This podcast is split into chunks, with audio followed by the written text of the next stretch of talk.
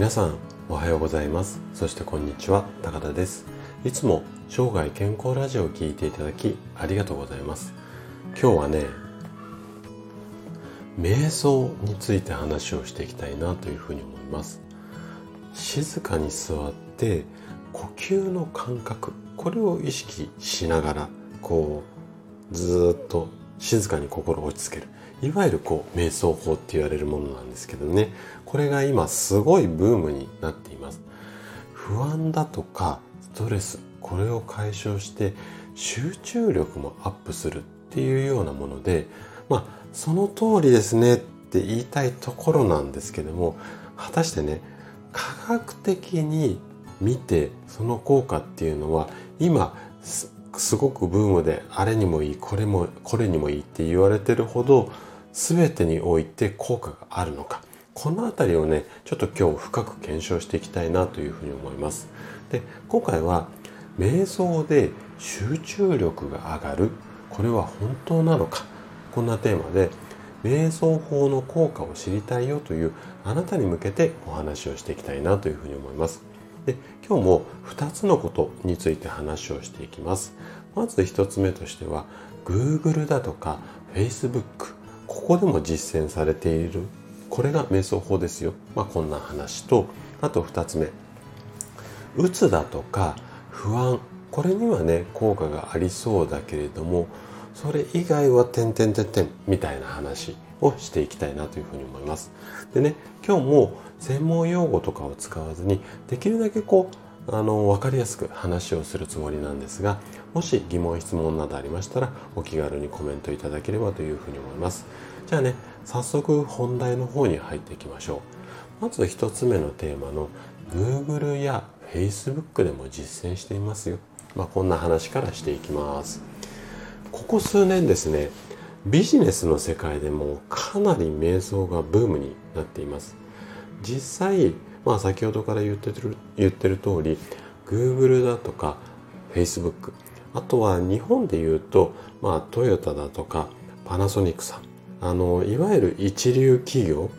って言われているところでも社内の研修でこの瞑想とかあとはまあ体を動かしたりする簡単な体操なんかも合わせたりするケースもあるんですけどもこの辺りが社内研修で取り入れられるほどその効果っていうのが今話題っていうかなっているんですね。でねあの科学的なこんなブームを受けてってわけではないんですが科学的な研究も進んでいていろんな効果っていうのもうんと今毎年のように発表されています。であの本屋さんなんか行くとそういったこう瞑想の、まあ、書籍コーナーっていうかここからここまでは瞑想の本だらけですよみたいなコーナーができるほどまあ今人気でさながらこう万能薬っていうかまあ何にでも効くような、えーと、健康法というまあちやほやされた感じがあるんですけれどもでこんなあの瞑想法なんですがその昔で言うといわゆるあの宗教の世界、うん、の修行の一環みたいな形で活用されてきたことがある、まあ、方法ではあるんですけどもこういった方法が果たして今現代のビジネスの世界もしくはこういった文明が進化した生活環境の中で役立つのかこれをねあくまで科学的なデータとか論文なんかの視点を踏まえて、えーと、見ていきたいなというふうに思います。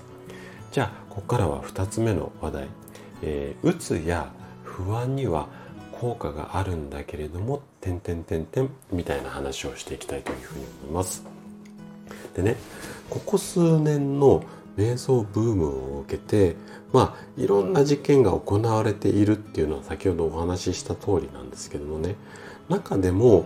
徹底的なリサーチがされたっていうデータがあるんですよ。それをね、あの今日ご紹介しようかなと思うんですが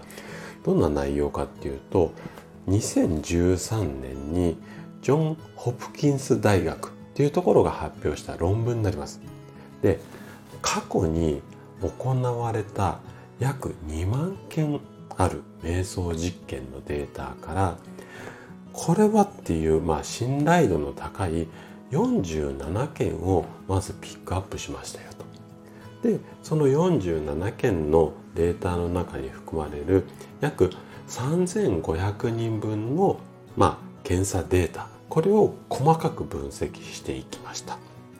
で瞑想法がどんな、まあ、症状っていうかうんとどんな効果があるのかっていうのをそれぞれこう、うん、分析をしていったんですね。でその結果とするとまず中レベルある程度効果があるよって認められたものに関してはまず不安であったりあとはうつの症状ですねあともう一つ慢性痛いわゆるまあ腰痛とか肩こりあたりがこれに入ってくると思うんですがこういったものにはまあある程度効果があるでしょうと。でね効果が不明とされたものが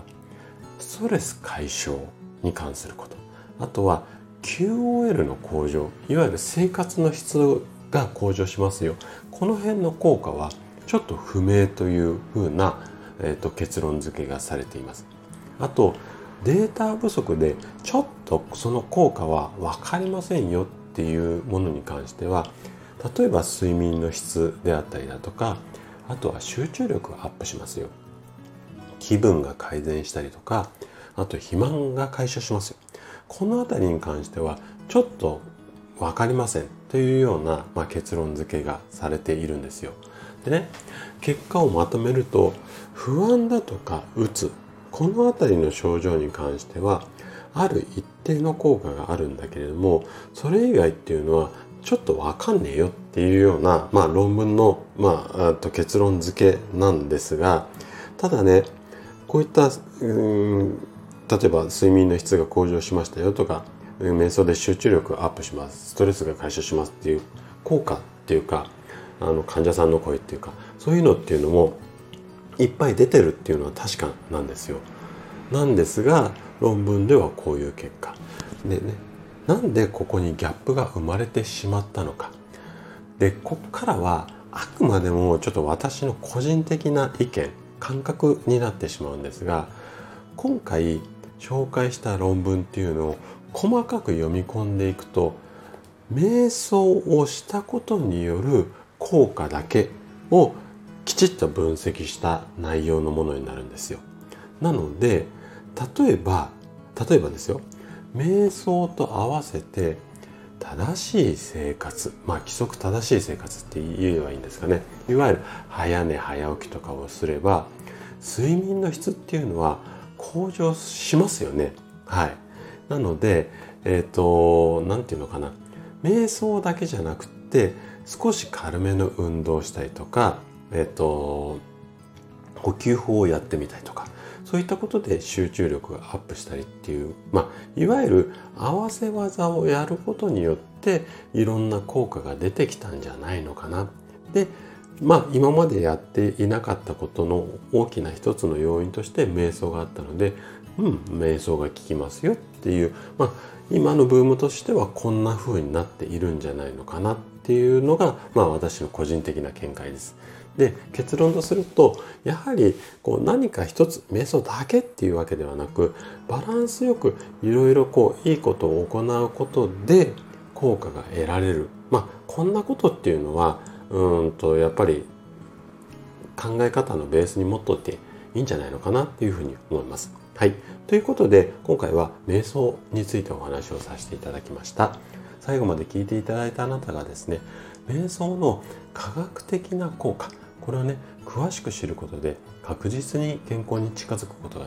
できます。人生100年時代この長寿の時代をですね楽しく過ごすためには健康はとっても大切になります。是非こう合わせ技の体のケアで生涯健康を目指していただけたら嬉しいです。それでは今日も素敵な一日をお過ごしください。最後まで聞いていただきありがとうございました。